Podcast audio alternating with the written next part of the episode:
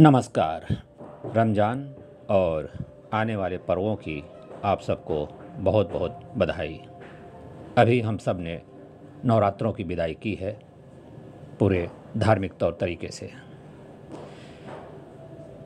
दरअसल बात ये थी कि जब पहले पुलिस प्रशासन का दौर नहीं था, मैं काफ़ी पहले की बात कर रहा हूँ, जब लोग कबीलों में रहते थे और राजवाड़ों का फिर दौर चला।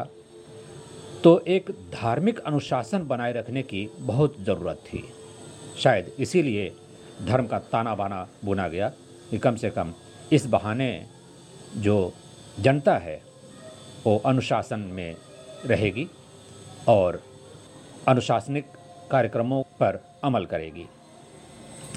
इन्हीं सब के मद्देनज़र अगर हम देखें तो जो व्रत हैं, तीज हैं, त्यौहार हैं, इनका सामाजिक महत्व बहुत ज़्यादा महसूस होता है।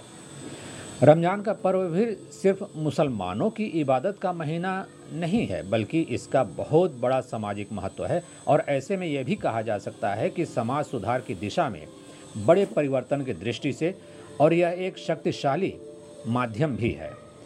इस समय हम लोगों को इस बात की स्पष्ट रूप से ये अनुभव होता है कि कई बार समाज में कुछ ऐसे बातें हो जाती हैं, ऐसे अपराध हो रहे हैं, कुछ भ्रष्टाचार की भी बात होती है, जो अधिकतर प्रयत्न असफल सिद्ध हो रहे हैं इसको हटाने में, इनको शांत करने में।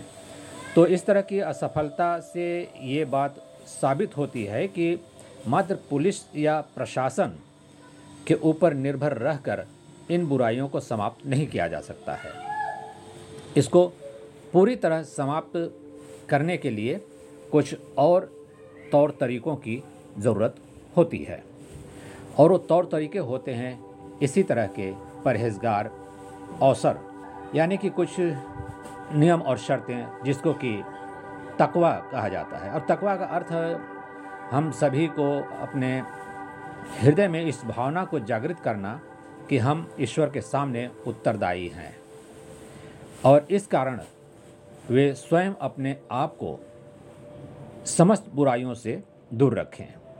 रमज़ान भी ठीक इसी तरह की विचारधारा से ओतप्रोत है और इसी बात का हमें संदेश मिलता है कि कम से कम रमज़ान के महीने में इतना ज़रूर इंसान अपने आप में सोचता है कि अगर कुछ गलत काम करे तो एकाएक उसके दिमाग में ये बात आती है कि अरे, हम तो रमज़ान से हैं, हम तो व्रत हैं, हम तो रोज़े से हैं, ये हम काम कैसे कर सकते हैं?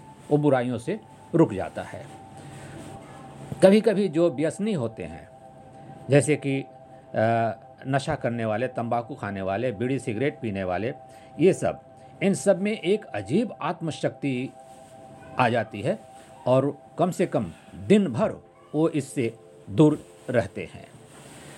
और इसके साथ ही साथ आसपास के गरीबों का ध्यान रखना, बुज़ुर्गों का, अनाथों का ध्यान रखना और उनको अपने इफ्तार में, खाने पे उनको बुलाना और उनको शामिल करना, उन्हें को साथ रखना, इससे भी एक सामाजिक सौहार्द बढ़ता है समाज में। और इसीलिए अवतार की दावत की परंपरा भी चल पड़ी थी और ये दावत हर कोई दे सकता था, हर कोई देता आ रहा है। और सभी शामिल होते हैं इसमें। इसमें जात, पात, धर्म, मज़हब नहीं देखा जाता। तो इस तरह से ये एक सामाजिक सौहार्द का भी अवसर है।